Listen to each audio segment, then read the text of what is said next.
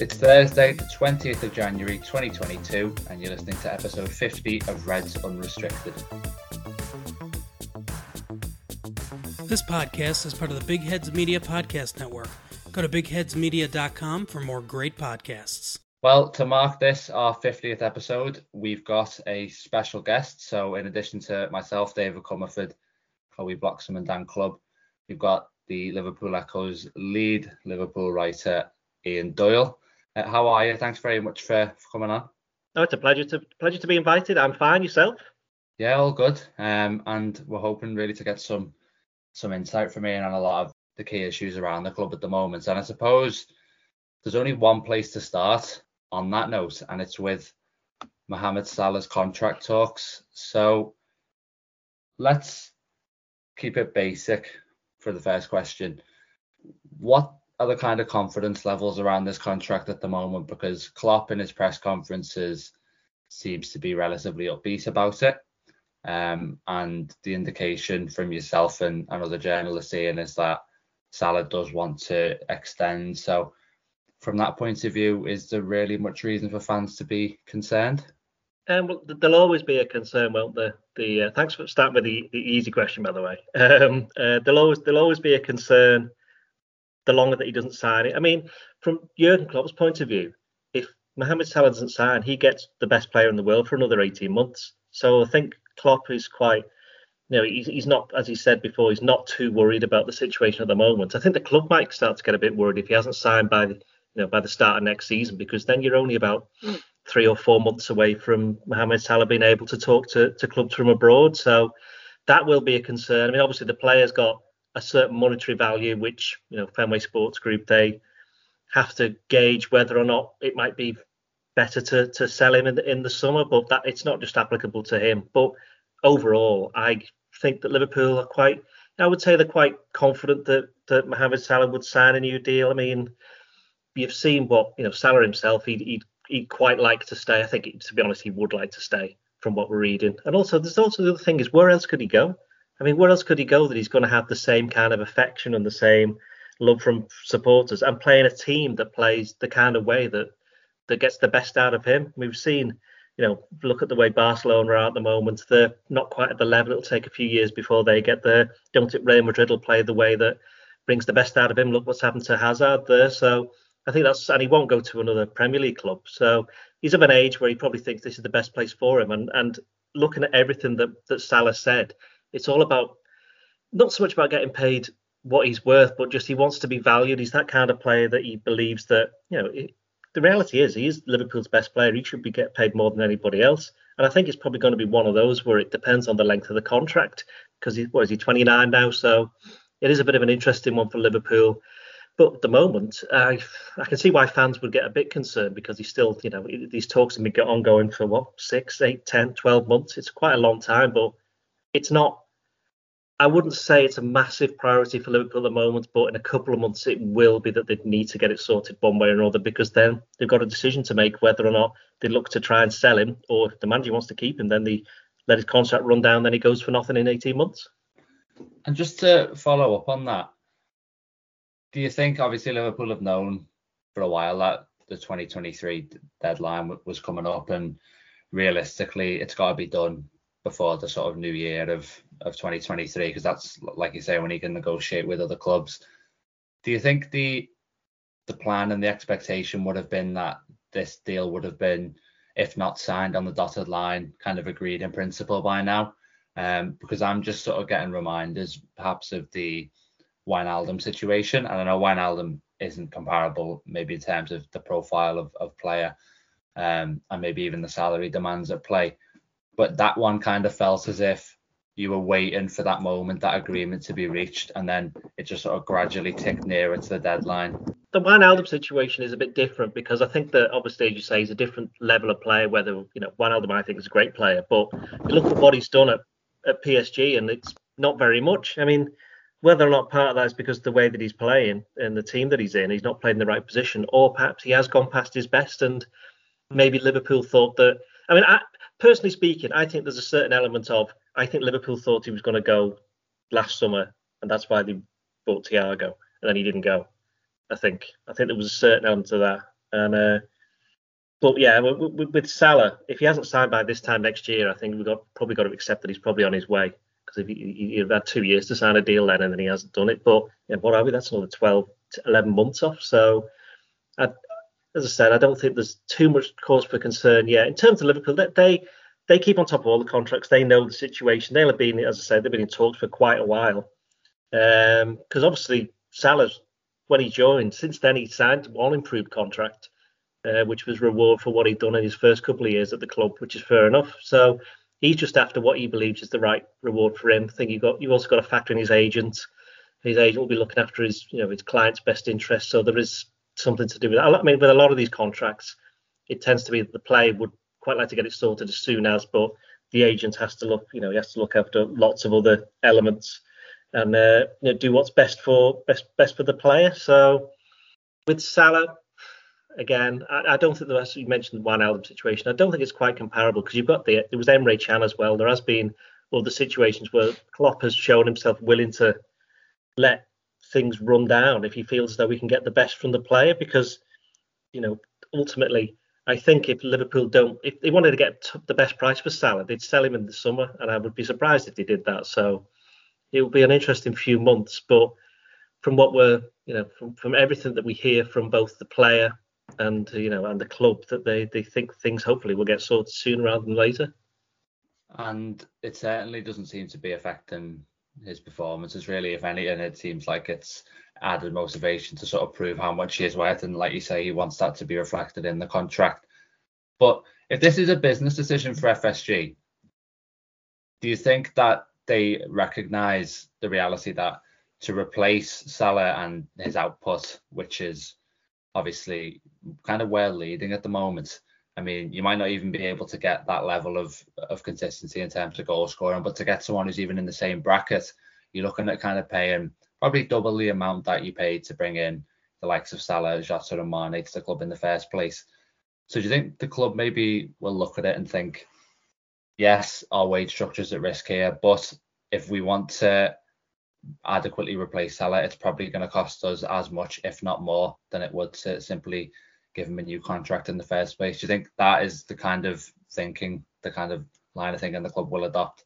But the other thing is his age, isn't it? As I say, he's 29. If they give him a four-year contract, that means he's going to be there till 33, nearly 34, I think. So I think that's something else because they know if they get, they'll know if whatever contract they give him now, that's it. They're not going to get any resale value off him unless they do something ridiculous and sell him one year into his, his new deal. Um, everything that FSG to do is, you know, that, that is a business decision. The reason they bought Klopp in is because they wanted to win things because they knew they'd make money. That's just the way football clubs and football owners, owners of clubs, that's that's the way that they work. So I do think there there will be an element of that for sure. Um, just in terms of yeah, they, they'll have they'll have seen the situation. They'll be well aware of what's going on. I think the manager as well, Jurgen Klopp, is very much aware that you know the, the, the business side of it that will be important. And in terms of what you mentioned about they'll have to spend a fortune to replace him, I don't think they'll even if it comes to that, I don't even think they'll replace him like for like because it's pointless. Because what would be the point? You just keep him then rather than sell him. I think what they'll look to do is you know, I think Salah, Firmino, Mane, Jota, they were all, I think, either just either just turned 25 or younger than 25 when they got brought in. And I think they'll look to other players like that for someone to take Liverpool to the, you know, back up to that level because you won't be able to replace Salah. And I think they know that they'd have to just come up with something else and plan for the future rather than just planning for an immediate replacement. Yeah, maybe it would be a case almost of bringing in a couple of players who could kind of combined, maybe get to his level of output. But yeah, it's a it's a fair point. Um, we haven't really seen Liverpool, you know, break the bank on any kind of attacking addition, I suppose. But a couple of other players who are out of contract at the same time and really have got barely any publicity, um, considering how significant they've been in Liverpool's recent history, uh, and Firmino. So first of all, on those two, um, there was an article uh, from James Pearce recently, um, and he said that uh, there've essentially been no talks whatsoever uh, with Mane, or I mean, or Firmino. So, do you understand that to be the case as well? Because that surely is is pretty alarming um, for those two to not have had any sort of dialogue or, or serious dialogue certainly with the club. Again, it comes down to the age thing, doesn't it? Because if they all go to the end of the contracts, they'll all be 30, 31, and you don't want your front three being. And okay, I know, I know, 31 is what the new 25 in football with Ronaldo and what whatever have you, but it still isn't 25. Liverpool do plan for the future, and you don't want to hand new contracts to three players who are in the 30s. Certainly, one of them, Firmino, who hasn't been playing as much over the past 12, 18 months, and I think it, taking them separately, I think with Firmino, he's interesting, isn't he? The fact that who who do you think would sign him? I mean, there are there are very limited clubs who can come in and sign a player. He's a great player, but he's got a very specific way of playing. Possibly Barcelona. We've saw some links with that. Maybe you know they might have a go in the summer. We'll have to wait and see. But I think with Firmino, I'm not surprised they haven't had any talks. I think if any of the three goes through to the end of, end of their contract and leaves for nothing, it would probably be him. And I think he might be, even be quite happy to do that, to be honest. I think Liverpool would be reasonably happy as well. Mane's situation is slightly different, where he's been a little bit up and down, as we, as we know, for the past 18 months by his own admission. And he's somebody who's obviously got direct competition already for his place in Jota, who can play on the left, as well as play down the middle and replace Firmino. So I, I'm a little bit more surprised that they haven't had talks with Mane. Not surprised by Firmino, but with Mane, again, as I say, it goes back to the age thing. You, they'll be they, they, obviously Liverpool spent a lot of time and effort, and I think people have to understand that offering a new contract to a player is sometimes even more hard work for a club to convince someone to sign on that's already there than somebody who's new. So they can't like sell the club in a certain way because this player's obviously been at the club for about four or five years and knows exactly what it's like. So the idea then is to like say, well, we've done it this way all the way through here to this point. Now this is what we want to do next. And so it's a bit more com- hard to convince them, which is why last last summer when they what was it, Alisson, Trent, Fabinho, Van Dijk, there was a few others uh, who they gave Robertson who they gave new contracts to. That was important for the club, and that it was the front three who at that point didn't get new deals. Probably alarmed quite a few fans, but when you look at it from, as I've said before, the business point of view, it perhaps makes sense because they, with the exception of Salah, to be honest, they aren't the priority as such. It will be interesting to see what happens this this summer, whether or not Liverpool. My own personal view is they will look to move on, possibly Firmino or Mane. But if they ended up staying, and just they want to run out of contract. I don't think the club would mind too much because, as Klopp has shown many a time, as said before with Can and with Wijnaldum, if he can use these players for the duration of their contracts, he will do. Yeah, and that's the thing I wanted to to kind of pick up on.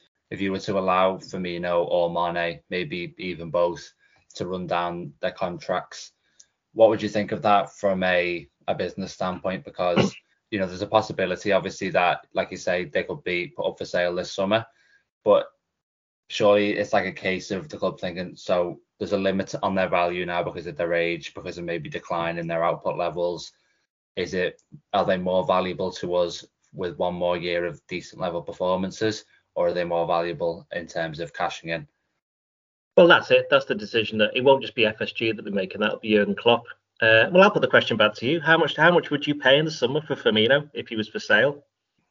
Well, if I was if I was another club, honestly, I think a well-run club would, would look at Firmino now and think that he really isn't worth too much money.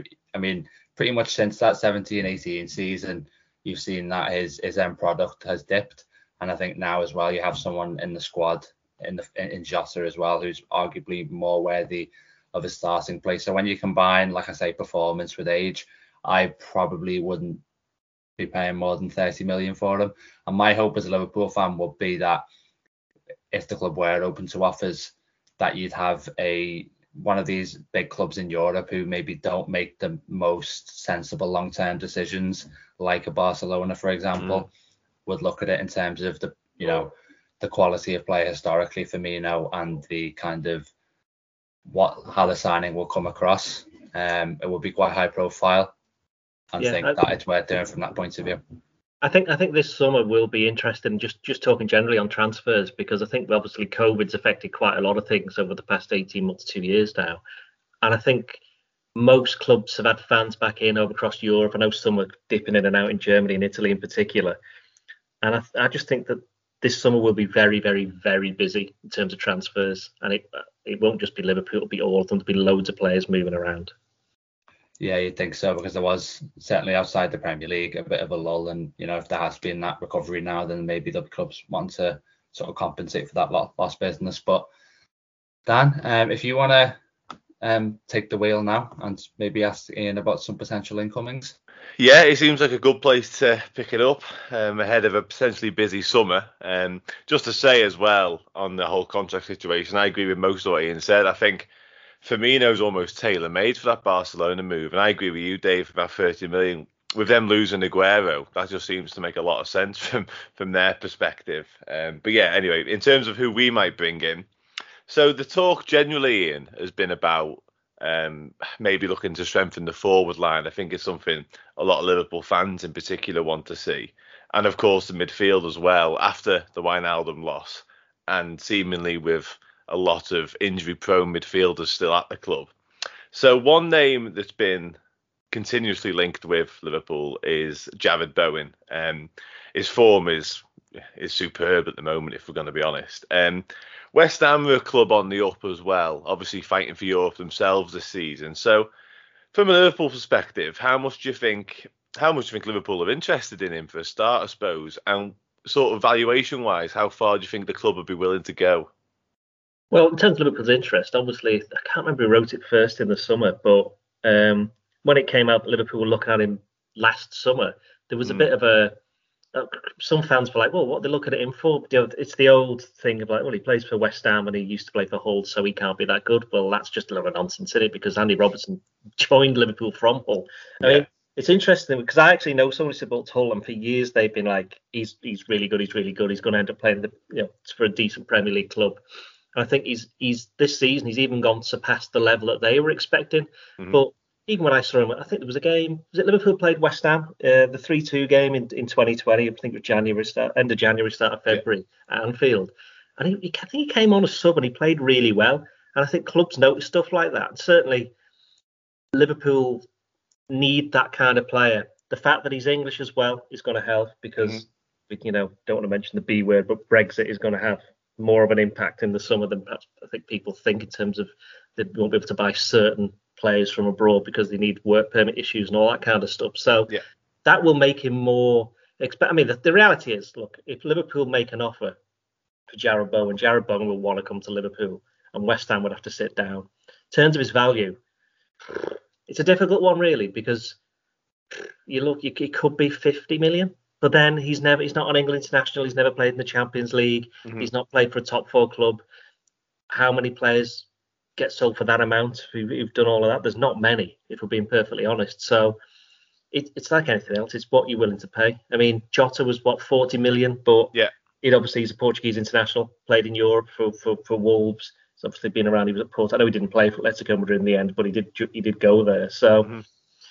You're probably looking at that, and Liverpool do actually. When they come to the valuation of players now, which they want to pay, they do look at what other other clubs are, are paying, and it is dependent on how much what, what will be going on at the time. But I, you know, I wouldn't be surprised if you know it, it will depend obviously if we said on. I mean, it's not just on Firmino, Mane, and Salah.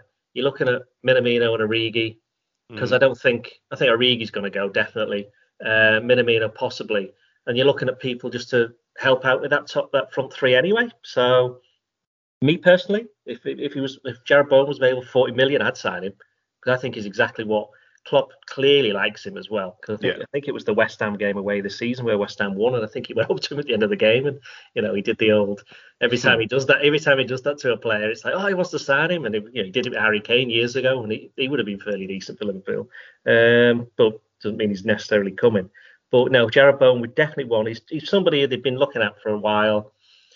Someone they'll still be looking at this season. Someone who they've, they'll have recognised always seems to have a good game against them you know, and he's not just that, as you said, he's in tremendous form. Mm. You know, he's, he's, contributing the numbers, the assists, and he's playing for a West Ham team who, for a David Moyes team, and I covered Everton for 18 years earlier in my career. Um, they're playing, you know, they're playing good attacking football because you know, Moyes has got a bit of money to spend on the players that he wanted, so he's playing in a team that's bringing out the best of him. And I think if he goes to somewhere like Liverpool, that'll take him on to another level. So yeah, he's someone who the club are interested in, and personally speaking, I will be as well.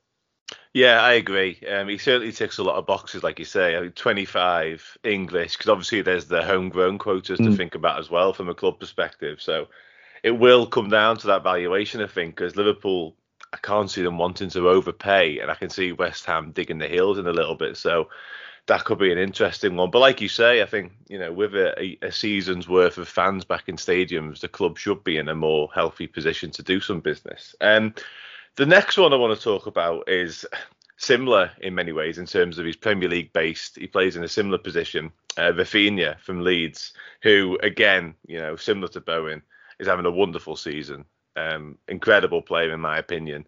Um, again, ticks lots of boxes. My one sort of caveat with him is it comes back to what we spoke about at the start of the pod in terms of the Salah situation. Now, if Salah signs that new deal, and we've suddenly got three or four years secured of him. Positionally, Raphinha and Bowen play in a very similar position. Um, do you think that's something that might stop us pursuing either of them? And also, what do you think on the Raphinha links? Uh, well, again, Raphinha is a player they like. Obviously, like most of the leading clubs, they've been keeping an eye on him for a while now. Would he be easier to get out of Leeds than than Bowen out of West Ham? Probably. But then he's as, as, as, he's you know he's Brazilian as you mentioned before. The, the, Liverpool will have to keep an eye on the fact that they need to you know bolster their the, the number of homegrown players. Yeah. Um, it, I would be the only way they sign both is if Salah leaves. Uh, yeah. And but I, they definitely need somebody. They'll, they'll they'll need somebody. Whether it's one of those two, I don't know. But you know, you look at you know you read the room and you you look at the rumours and you know, not all, you know, well, most rumours are nonsense. But that's not giving too much away in terms of journalistic what happened. who, who, knew that people made stuff up because they wanted to get, get away to click on stuff? Yeah, who knew that? I mean, that that's basically if you've got some of the more reputable people talking about it, then you know the club are quite guarded with the with the things that they follow. So if they ever let anything slip out, or or you know, Raphinha's agents, or or you know anything from Brazil that, that he was constantly linking Liverpool with them, and he won't just be Liverpool, will he? Be United, be, be, be City, be Chelsea. If they've got any sense, they'll all be looking at him. Um, and whether or not it's the, the you know the Brazilian connection at Liverpool might might help. You know, with Fabinho being there, with Alisson, with Firmino if he's still knocking around, so that could help. But I would be, I wouldn't be surprised if Liverpool. Well, I expect, I expect Liverpool to sign at least one forward, possibly two. Uh, and if it was one of those two who filled out that gap and they managed to get the deal done, I wouldn't be surprised if they turned up. That not that's not to say that they're definitely coming, obviously, mm. before somebody quotes me. No, definitely. website, yeah. yeah. But if if it turns out next season that one of Raphinha or Bowen are lined up for Liverpool, it wouldn't be a massive surprise. Okay, interesting. And one slightly off script here. I hope I don't catch you off guard with this, but there's been a lot of those links that you talk about to um, Ousmane Dembele at Barcelona. And this morning, uh, well, certainly in the past 24 hours, they've essentially cut ties in terms of offering a new contract. Now, we all know his injury record um, isn't fantastic. Is that somebody you could ever foresee Liverpool pursuing? Well, never say never, but I'd have to say no. Yeah, that's probably fair. Yeah, that's probably fair. Like I say, given his injury record um, and the, probably the, the finances involved in terms of salary, it's a it's a far far fetched one. It's, it's, on the player as well, isn't it? He might, wherever he goes next, he'll want to play. And is he going yes. to be playing for Liverpool? There's no guarantee. And I know you should never be a guarantee that you're playing at any of the leading clubs, but mm. let's be perfectly honest. We know that most games Salah and Mane are going to play. We know Van Dijk's going to play. Alisson's going to play. You know, there are certain players who know they're going to be in there because they're yeah. very important. And he yeah. wants to be an important player at a club. Whether he's going to be that at Liverpool, I'm not sure. Well, that's fair. And he wants cost over 130 million, so you'd like to think he wants to be important somewhere. Exactly. Um, just to finish off on the incoming side of things, we'll move to midfield now. Um, and another player sort of extensively linked with the club um, from some reputable sources as well in the past. Um, and you wrote yourself that Liverpool have been long-term admirers of Jude Bellingham. Um, mm. Obviously, that still stands true. Um, is that a deal that you can foresee in the future the club doing? Well, I mean, I'd spend 80, 90 million on him because I think he's brilliant. And mm. I think that he's somebody who can be the future, but he's one player and Liverpool don't have – 80 to 90 million unless they're going to spend it on Van Dijk, which what was that about four years ago. If they're going to spend yeah. 60 million on Alisson, you knew absolutely, definitely we're going to make. I, to be honest, I've, I'm talking myself round. Actually, yeah, I think I probably would pay 80 million pound for Bellingham because I genuinely do think he's absolutely brilliant. Yeah. I think he's someone that they will all want to sign him. Everybody want to sign him, but he's a Borussia Dortmund player. Borussia Dortmund are one of the biggest clubs in Germany. He's having a great time over there. He's getting his games. He's got into the England squad. He's now playing for England. He's probably going to end up, you know, knocking Henderson out of the team permanently uh, in the England team. Uh, and he's one of his like his, his you know someone he looks up to, which is again that's partly why the links are there. But I do think Liverpool do have a genuine interest. I think he would want to play for Liverpool. Whether they could afford him is, is, is something else. But the other thing on top of that with Dortmund is they've got this guy up front for them called Haaland. Not sure whether Oh, you heard yeah. about him. Yeah, but he's their yeah their best two players are Haaland, and Bellingham. Haaland's almost certainly going to go in the summer. Hmm. They won't want to sell both of them because the fans would go absolutely spur. And Bellingham's only what is he 18, 19? He's, not, he's 18, isn't he? Yeah, 18 still, yeah. He's 18, so he's not in any rush to go anywhere at the moment. He doesn't have to. He's going to have a he's going to have a, a, a very long career. He's just very much at the start of it, so he doesn't have to go anywhere. And the other complication is the fact that the World Cup is in the middle of a season next year. Mhm. So I think I would be amazed unless there was a ridiculous offer. Because don't forget, Dortmund sold Sancho last year for what was it, 73 million or something like that. And I think Bellingham's probably worth more than he is already. And I think Sancho's a very good player. United are wasting, but that's that's a completely different argument. Um, but I would be amazed if Bellingham went in the summer, unless Haaland stayed at Dortmund or there was a ridiculous offer came in, or even possibly agitated to go. But I can't see that Hmm. from from anything that I've seen from the player himself. His you know his dad seems quite sensible with the way that he's helping or advising his, his lad. So yeah, I think personally I'd make I'd try and move heaven and earth to get Bellingham to Liverpool in the summer. But whether it happens or not, or whether he even leaves Dortmund, it's not going to be down to Liverpool. No, that's fair. I think Liverpool are certainly one of the leading contenders when that time does come because you mentioned the Henderson factor. I think he spoke glowingly about Steven Gerrard before. I mean, who hasn't? But at the same time, you allude to sort of the transformational signings the club have done under FSG and have been willing to shell out for the likes of Alisson, Van Dijk, you know, Naby Keita to a certain extent, Fabinho, in terms of big money. Um, I personally would, would would see Jude Bellingham as one of them because you mentioned his age there. You're talking 15 years worth of a footballer if you can get him in the next sort of 12 to 18 months. Um, another thing I wanted to sort of touch on on the Bellingham front was obviously, you know, Liverpool midfield at the moment. I alluded to it earlier. I, I think we're a body light in there personally, purely on the basis of, unfortunately, too many of our midfielders tend to be missing too often. And you throw into that mix the likelihood of James Milner leaving at the end of the season, another year older Jordan Henderson and Thiago. Do you think, just generally speaking, the club would be willing to go and make that sacrifice on Bellingham? Um, they've never denied it, um, which is interesting. So they must be interested whenever we've asked them about it. Normally, normally they just say, "Well, that's just a load of nonsense." They've never done that, and why would they? To be honest, Yeah. just knocking themselves out of, out of out of the argument when they don't need to. Um, I think I think just generally speaking on the midfield, either one of Oxlade-Chamberlain, or Keita goes. Milner's going. Mm, Um, Henderson is going to take the Milner role yeah, which is probably what why they they gave him such you know the, was it three year contract in the end in the summer I can't remember what it was I think it was, yeah, yeah, I think it was three years yeah which will take him through to what 33 34 as far as I'm uh, I totally go along with that. Um then who you left with? Curtis Jones. I think he'll end up becoming quite a prominent player. I think he'll be a prominent player for the remainder of the season. Thiago you're right he just get it. Weird thing about Thiago is that he, whenever he plays I think I think I've the last 19 games he started. I think Liverpool have won 17 of them or 18. They haven't lost any of them, so he needs. You know, they're not going to get rid of him. He just needs to be on the pitch more often. Yeah. I think the the, the problem Liverpool have got is because Henderson's kind of changed position a little bit, and Milner, unfortunately, his legs are just gone in the past three months. When Fabinho isn't there, they haven't got that defensive midfielder. And I know that there was a talk about he's Bissouma at Brighton, another he's another player who I like. It's whether or not they're bringing someone like him this summer in the knowledge that they've agreed a deal for Bellingham next summer. I'm just this is just me hypothesizing. You know, Mhm. this this is the kind of thing that does happen. You saw United had to wait 12 months for Sancho, for example. Yeah. So that that kind of thing does happen.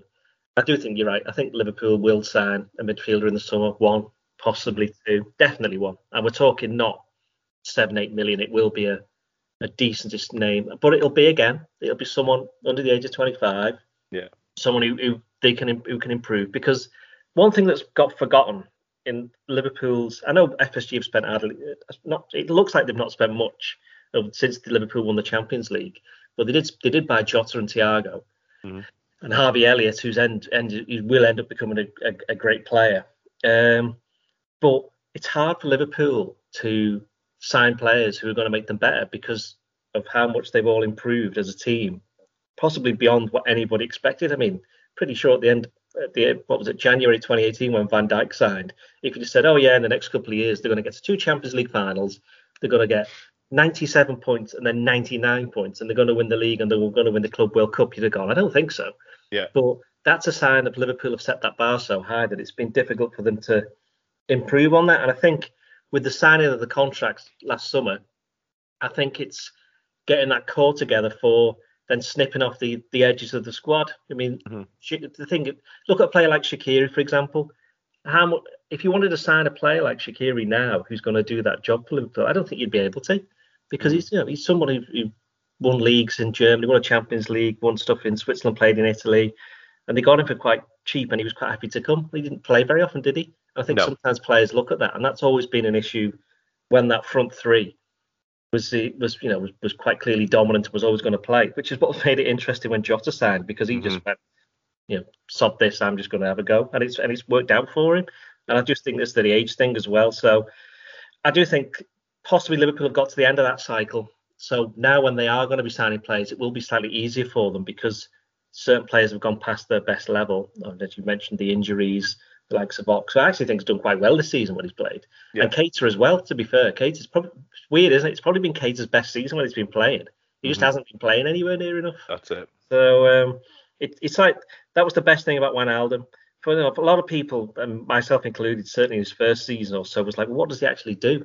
Well, the point is, he's actually there. Yeah. And he hardly missed a game. And I think durability, that's the one thing that Salah's got, which people tend to overlook. That's the one thing that Mane's got. Think he's only ever had one proper injury at Liverpool. And Firmino did have it until this season, where you know, like with anything and any of us, age catches up with you in the end. You can't beat it. So I do think Liverpool find it a little bit easier to sign players this summer, and it, but it certainly doesn't explain why FSG have not spent a lot in the last couple of years. It does kind of hint at some of the issues that they perhaps have because to get players who are better than the ones they've got, they'd have to spend an absolute fortune. Yeah, I think you're right, and I think like you touched on there, I think Jota just coming and saying, I'm going to have a go at this. Hopefully that leads the way for other players yeah. to do the same. Um, but Timo Werner didn't want to do it, did he, really? No. Being honest, he didn't fancy it. And of course, he's ended up at Chelsea where he's in exactly the same position. Yeah, and it's probably worked out for the best from our point of view, that one, because 50 million there, I'm not entirely sure that was. Uh, I think we got the better end of the deal with Jota. Let's put it that way.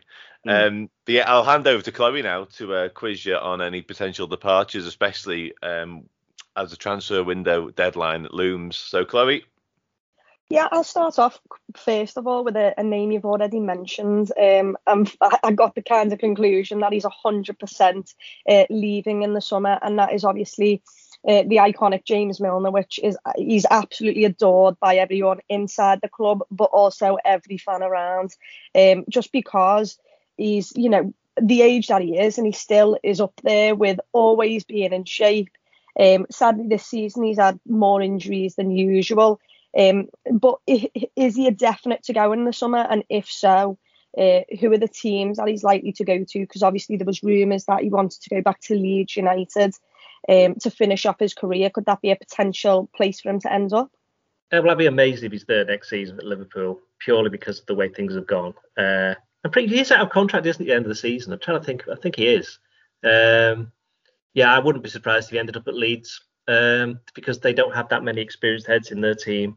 And I think he'd want to go back there, but you know, ultimately it's down to him. There, there's certainly be no shortage of takers for James Milner because while he's obviously he's a great player and he has been one of Liverpool's most underrated players. I would like to point out, by the way, that whenever I put the team out and he's in it on social media, there, there is a certain section of fans who just seem to completely, you know, lose their minds and think Liverpool are going to be 10 0, which, given the fact that they've lost, what was it, two of the last 41, suggests they might be wrong and Jurgen Klopp might be right over picking the team. Um, but yeah, recently he's had a, a few struggles. I, as I said before, I think Leeds might be a good place for him. He might want to go back, but it's it's it's it's going to be up to him whether he wants to go on in terms of where he goes. But I think if he stayed on at Liverpool in a, I mean, Jurgen Klopp absolutely loves him. By the way, he, he he said quite a few times that as long as he's in charge of Liverpool, there will always be a place for James Milner. Now, whether that means it's in the squad or on the coaching staff, because let's be honest, I think everybody can see that James Milner will end up becoming a coach, becoming an assistant manager, possibly becoming a manager.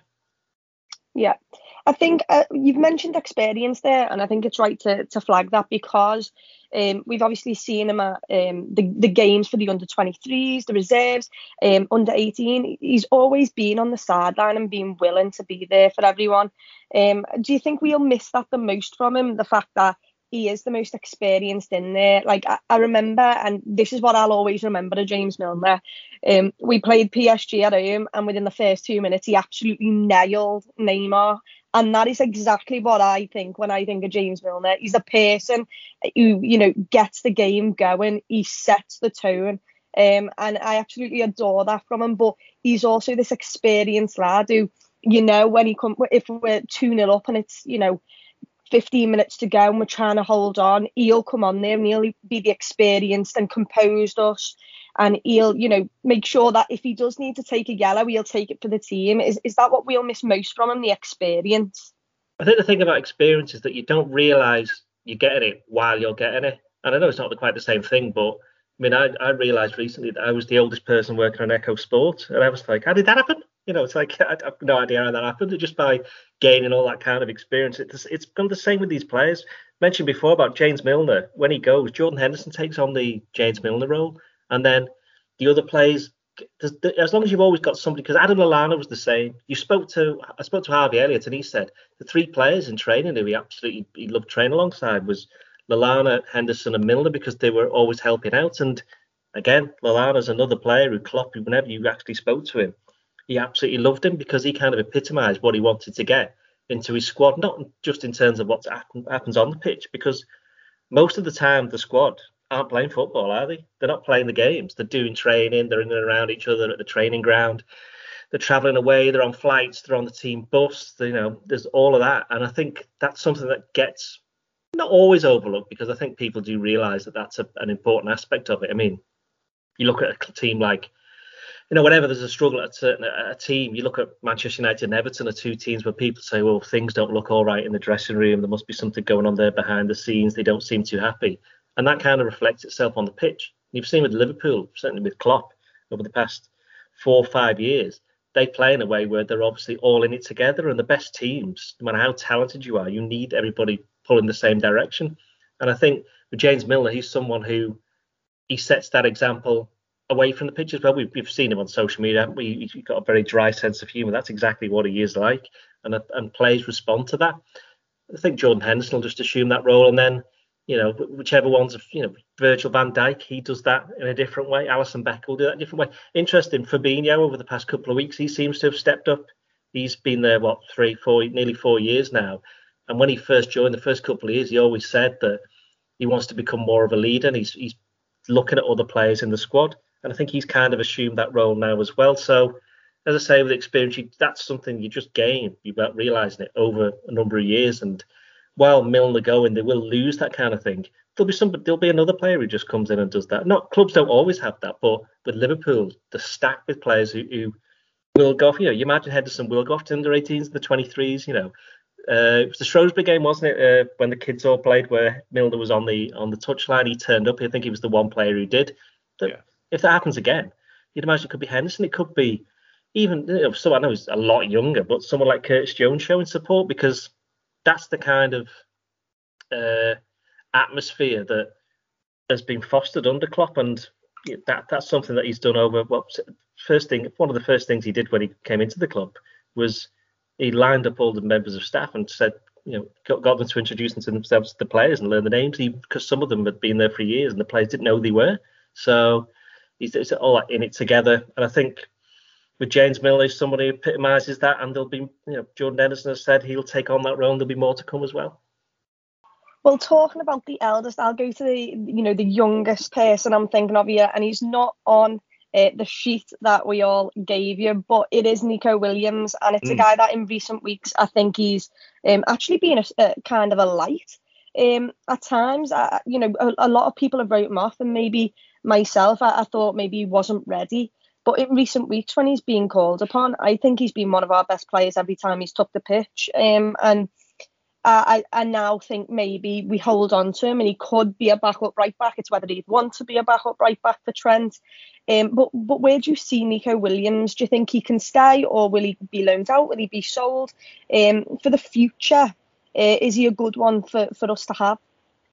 I mean, it's, it's hard for Neco, isn't it? Because he's he's weird because he used to play right wing when he was a lot younger. His best position is probably the position he plays for Wales, which is wing back. And Liverpool don't play with wing backs.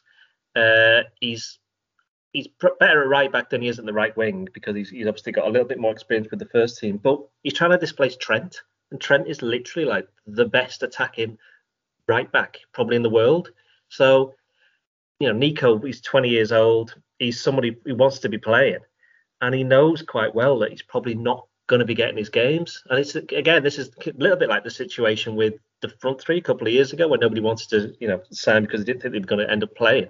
Neco's in a little bit in that same situation. I remember actually there was an eight under 18s game a couple of years ago that I went to, and playing in it was Neco Williams, Rhys Williams, and they were playing United, and Mason Greenwood was up front, and I think uh, Brandon Williams, the one who's now at Norwich on loan, they all played, and you could tell that these were the better players played in this particular game. And I wasn't surprised to see, you know, Neco when he played in the in the youth league for Liverpool as well. He was he, he got a few goals from that right back position. So, you know, Klopp when he promoted him to the first team training, I think it was about two years ago now, possibly a bit longer. In fact, no, it was yeah, just 18 months ago. He was surprised by how good he was, and so he's given him a chance, like he's given lots of other youngsters a chance. But you're right. I think for Neco, it's whether or not he thinks he can stay beyond the summer because he wants to be playing football. And for, for the best will in the world, unless Trent gets an injury, he's probably not going to be playing that often for Liverpool. And you're right, when against the games that he's played in the last couple of weeks, he's you know shown a good attitude. And you know he didn't have the best game in the first half against Leicester in the in the in the Carabao Cup because he was playing the right wing. When they moved into right back, so he was very good in the second half. And I think he's been good in the other games he's played since then.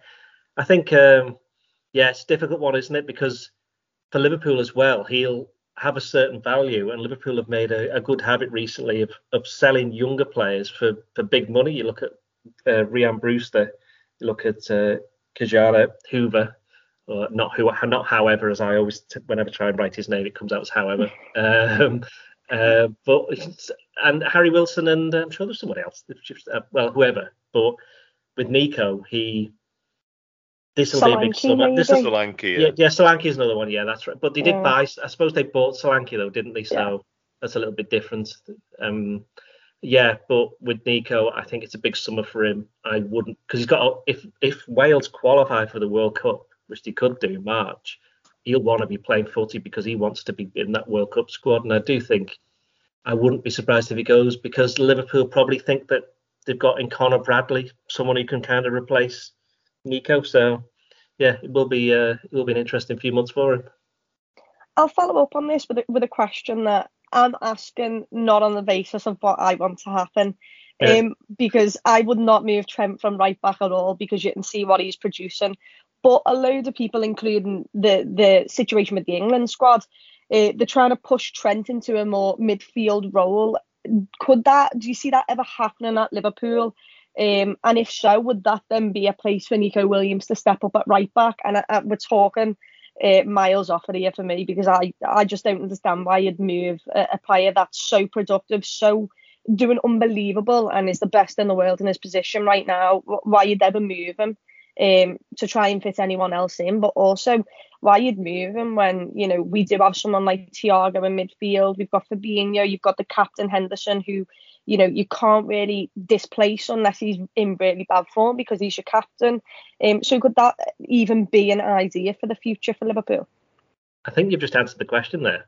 I think you just you, I, I, can't add to that other than it's like why didn't they put Salah centre back? Well, why would you yeah. do that? You know, I, I, know it's not quite the same because Trent has played in midfield when he was younger, but and he's got he's you know he's got the skill set to be able to do it, but it was interesting. I, I think England played was Andorra where Trent started at in centre mid, defensive mid, and Reece James was at right back, and didn't really work. And they swapped them round for the second half. And Reece James is somebody who played defensive midfield when he was on loan at Wigan, uh, and he looked like someone who played there before.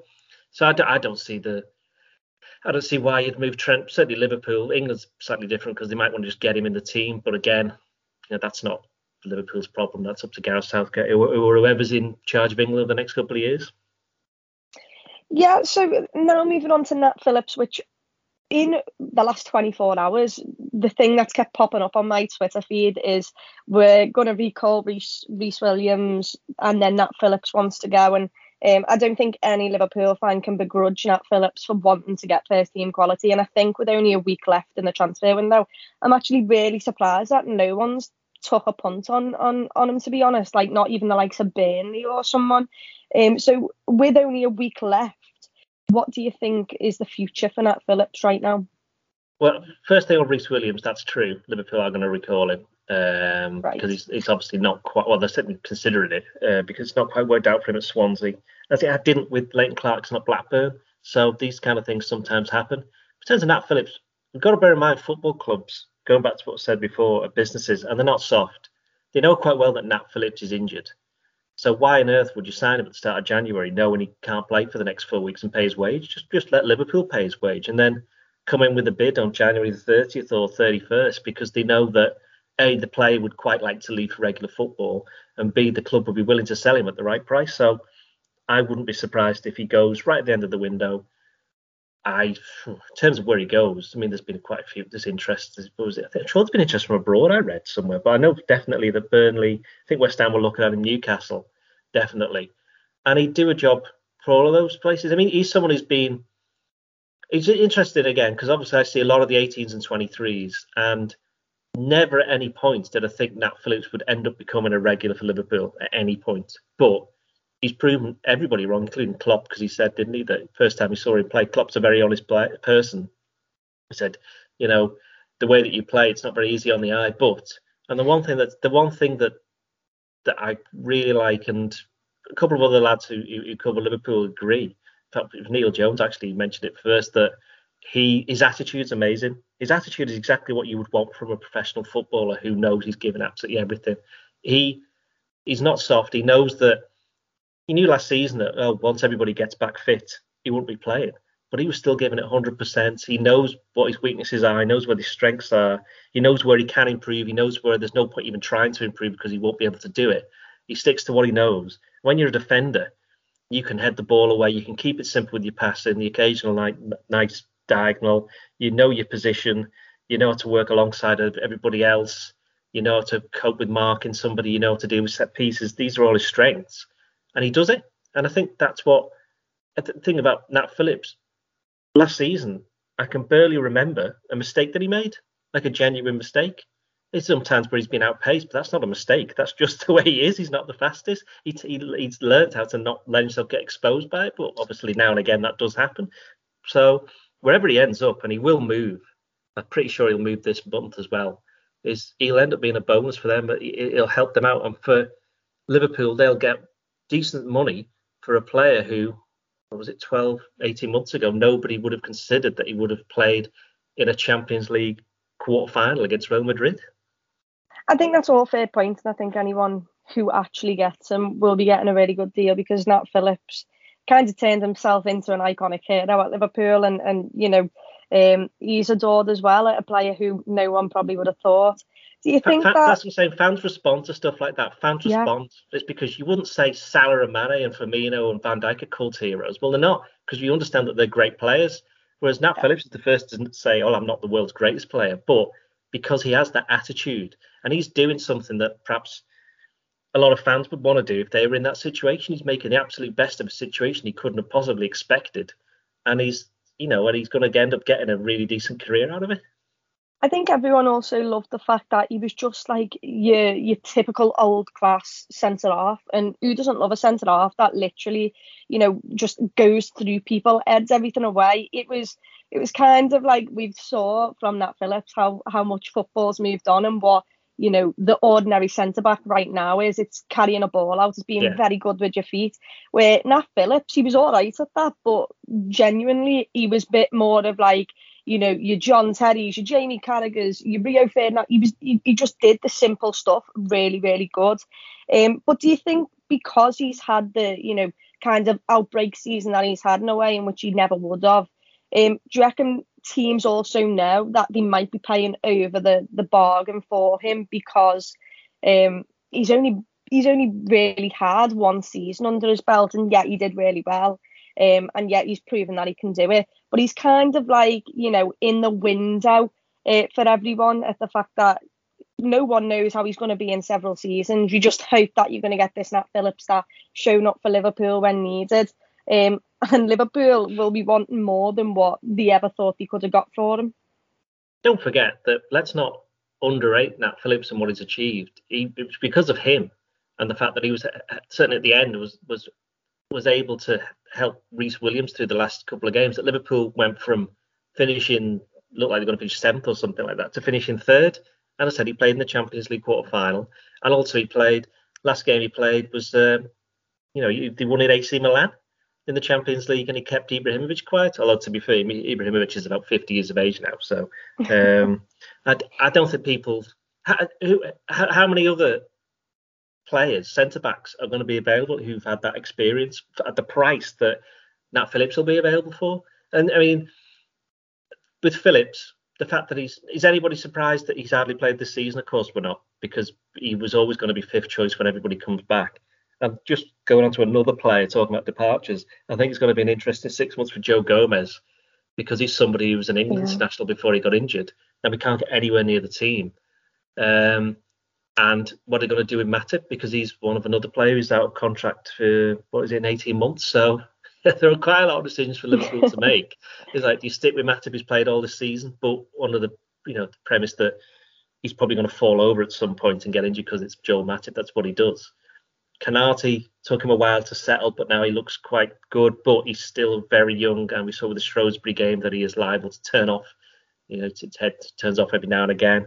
You know, that's the kind of thing that you get at that age. Gomez has played. He was, he was the centre back in the team that won the league with 99 points, and yeah. you can't you can't ignore that he's an England international. He's okay, came on in the Champions League final, but he was still part of that run, and he's he's played in that competition loads of times as well. So he's you know that's why Phillips hasn't played, but Gomez is, is the next one along that you're thinking, well, what are they going to do with this? Did he did he keep him, or sell him for big money, or does Joe Matip they think, well, we can let him go because he's 30, 31, he's out of contract in 12 months? Difficult one because I do actually think that no matter what ha- what happens, one of them might go in the summer, and Liverpool would have to buy centre back. Well, I can tell you now, you've put my anxiety up a bit more. Uh, thank you for that, Ian. It was lovely. Uh, I'm now players, worried about everyone else. Players leave. The thing is, players leave all the time. I mean, I am not sure how old everybody else in this podcast is, but I'm old enough to remember in the 80s when Liverpool sold Ian Rush, and everyone was like, "Oh no, you know, we scored a million goals," and they went and bought John Barnes, Peter Beardsley, and John Aldridge, and they ended up the following season the best at the time, the best team Liverpool have ever had. So there's always somebody else. There's always a different way of doing it. Players leave all the time, so I wouldn't be too concerned. The only concern really for we haven't even mentioned them once in this in this podcast is that Manchester City are this kind of freak team that they're playing by completely different rules compared to everybody else. God knows how they made a profit last year. Well, we all know they made a profit yeah. last year, despite the fact there was nobody in the ground. And if it wasn't for Liverpool in the past and uh, as much as you know Everton, United, and rival fans would not want to admit to this, if it wasn't for Liverpool, the last couple of years would have been unbelievably boring in the Premier League because they're the only yeah. team that's been able to to match them. Funny thing in the Champions League, isn't it, that in the three of the last four years, City have been knocked out by an English team. Liverpool 2018, Tottenham 2019, and obviously they lost the final last year to Chelsea. So it if it wasn't for, you know, certainly in a domestic game, it wasn't for Liverpool, City would have just been run away with everything and that would technically be bad for the Premier League. So really, everybody should be made up that Liverpool are, are, doing this, but it's very hard for them to to keep it up because, as I've mentioned before, they don't, you know, they've reached such a peak for those 97, 99 points. It's impossible to maintain. You can't. So whatever happened over the last couple of years, certainly this year, last year, it would have been a dip. It's what happens next, which is why the summer is going to be so important. And why I said that I think there'll be quite a lot of moves. Yeah, it feels like a lot of people think that City are saving football by Liverpool not being, you know, first in the Premier League. But I think it should be the other way around because we're the one who rebuilt. We only pay what we get in. Um, where City, you know, their their backup fullbacks are like 50 mil alone. I mean, so I mean, it's, it's not like Liverpool are paupers. Let's be honest. Like, they do have quite no. a lot of money. Yeah, but they don't they don't have quite the money of City. They don't have the money of United. They don't have the money of Chelsea. And you know, I do think that this is why, as I just mentioned, I think what they do next is going to be very interesting because this team has come to the end of its cycle. They know that they've gone to have to snip quite a lot off the squad, and it's the next group of players who come through are going to have to be 23, 24. There'll be four or five of them. There'll be a couple of youngsters coming through as well, like Tyler Morton, I think, by the way, is going to be amazing, and Kaide Gordon as well. Hmm. And then it's moving it onto onto the next level. And the other thing, as well, is that in a couple of years, Klopp won't be here, so he's kind of like hand, handing it on to whoever takes over. I think we'll finish on from from me is uh, Divock Origi and what happens with that situation. I've seen many uh, things in this transfer window of him, you know, leaving the club, um, which would absolutely break my heart. But uh, I obviously know he, he, he, needs first team games and he isn't always available for Liverpool. Um, but there is a, a, part in his contract which says if he reaches a certain number of appearances, Liverpool will offer him a contract extension. Um, if he doesn't reach that, do you reckon Liverpool will offer him a new contract or will he be one to um, choose where he wants to go? Well, halfway through the season, he hasn't started a Premier League game yet. So that would suggest he's probably not going to reach the whatever that number is because we don't know for sure what it is. Um, I can't see Origi being beyond. I mean, it's every single every single transfer window, let alone every summer. It's like, oh, Origi's off. Yeah. No, he's still here. Oh, Origi's off. Oh, he's still here. But there will come a point where it's like, no, he actually is going this time. And I think now this summer, he won't go in January, no chance. He won't go this month. Um, well, let's put, let's put it this way: I'd be amazed if he goes. Um, it's it's it's up to Origi in the end. I think he, if he's got any sense, he'll go in the summer. It will be sad for Liverpool, but as you mentioned, you know, how often does he actually play? Yeah. You know, he doesn't play. Doesn't play that often. He, he you know, he's not going to. Interestingly, I do think that in the recent kind of say against Arsenal in that the first leg of the the, the Carabao Cup uh, semi-final with Origi in, I think Liverpool probably would have won because he offers them something different up front. He's kind of he's like the unpredictable player, isn't he? He just does stuff that half the time I don't think he knows what he's going to do. and that's for a team that's so, you know, regimented in terms of a lot of Liverpool. The way they play is they'll drill it down in training and they'll till it all becomes like second nature, you know, muscle memory, all that kind of thing. So then, that's why you see players like Konaté, Robertson. Uh, there's one or two with Fabinho. It takes them a while to settle because they've got to get used to playing a certain way. And once they get there, they've ended up doing very well. And I think with Origi, he's never really he's never really done that. They've just said, "Oh, just do what you want, just, just go off and just just just be Origi," you know. And and that's why he, he's given the team these moments, such as you know the game against Barcelona, the game against yeah. uh, Everton, the game against uh, Tottenham, you know, uh, Wolves of the week. Wolves, mm. that's yep. a typically Origi thing. Come on, played quite well, made a nuisance, was off did something completely different to the rest of the front three were doing, and then ended up scoring a goal that the goal that he scored. Could you see any other Liverpool player scoring that goal? Just being in the six yard box, turning and scoring from across? Don't think so. Yeah, I think I think with Origi, I think when he scored in the Champions League final against Spurs, I thought everyone like everyone thought he was then gonna go. Um, and like you know, everyone was talking about building him a statue because I don't think we've seen anyone like Divock Origi. Um, it's just it's absolutely mad. Everyone like there's been people who call him uh, lazy and laugh about it, and I think I, I don't know if he is lazy. Um, there's also a language barrier there where you know it, it can be translated and he could mean something slightly different.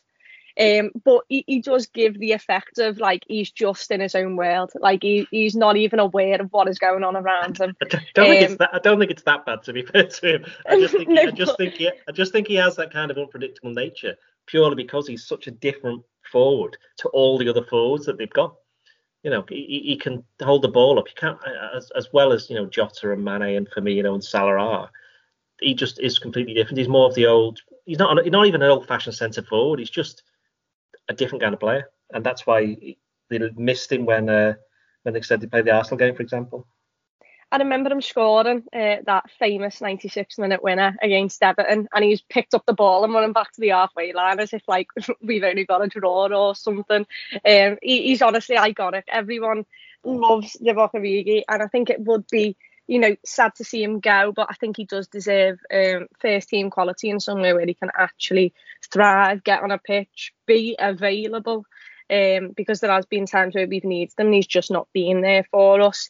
Uh, but yeah, I think a lot of these players that we've mentioned that are outgoing, a lot of them um, will you know, are absolutely adored by at least the majority of Liverpool fans. Um, and it would be really sad to see each of them go just because of what they've meant to the club over the years uh, and the moments that they've gave us. But everything sadly does come to an end, and it feels like uh, our team needs a bit more of a rebuild, and we're back at that part again. And um, look at what Jurgen Klopp rebuilt at the start and where we are now. You know, the team we have, the things we've won hopefully um, these players go and do well elsewhere and, and we get people in, recruit people, and uh, we go on to, to win the big trophies. Yeah, I mean, the thing with Klopp is that he inherited one team, he built a second team, and now his final act will be to build or get halfway through building a third team that the next person can take over and hopefully move on. Yeah, exactly, and I think that's that's a perfect place to go. Some positivity, the fact that you know um, a lot of people this season are a bit upset with the way it's gone with City where it is. Uh, there's a lot of, of things to be really thankful for with this Liverpool side. I don't think I'll ever see a better Klopp, uh, a better manager than Jurgen Klopp, and I don't think I'll ever see a better team than the team that won uh, that title don't, for Don't us. say that. Don't say that. There's always, no, but there's always I, a better team. There's always a better team. You've got loads of years to go watching them. You know, it's don't forget it's it's blokes kicking a bag of air around. If we're being perfectly Yeah. honest, you know, it is. I think it was Neil Jones again to, to quote him. They used to work with him at the Echoes at goal. He said, you know, football. If you can't enjoy it, why on earth are you watching it?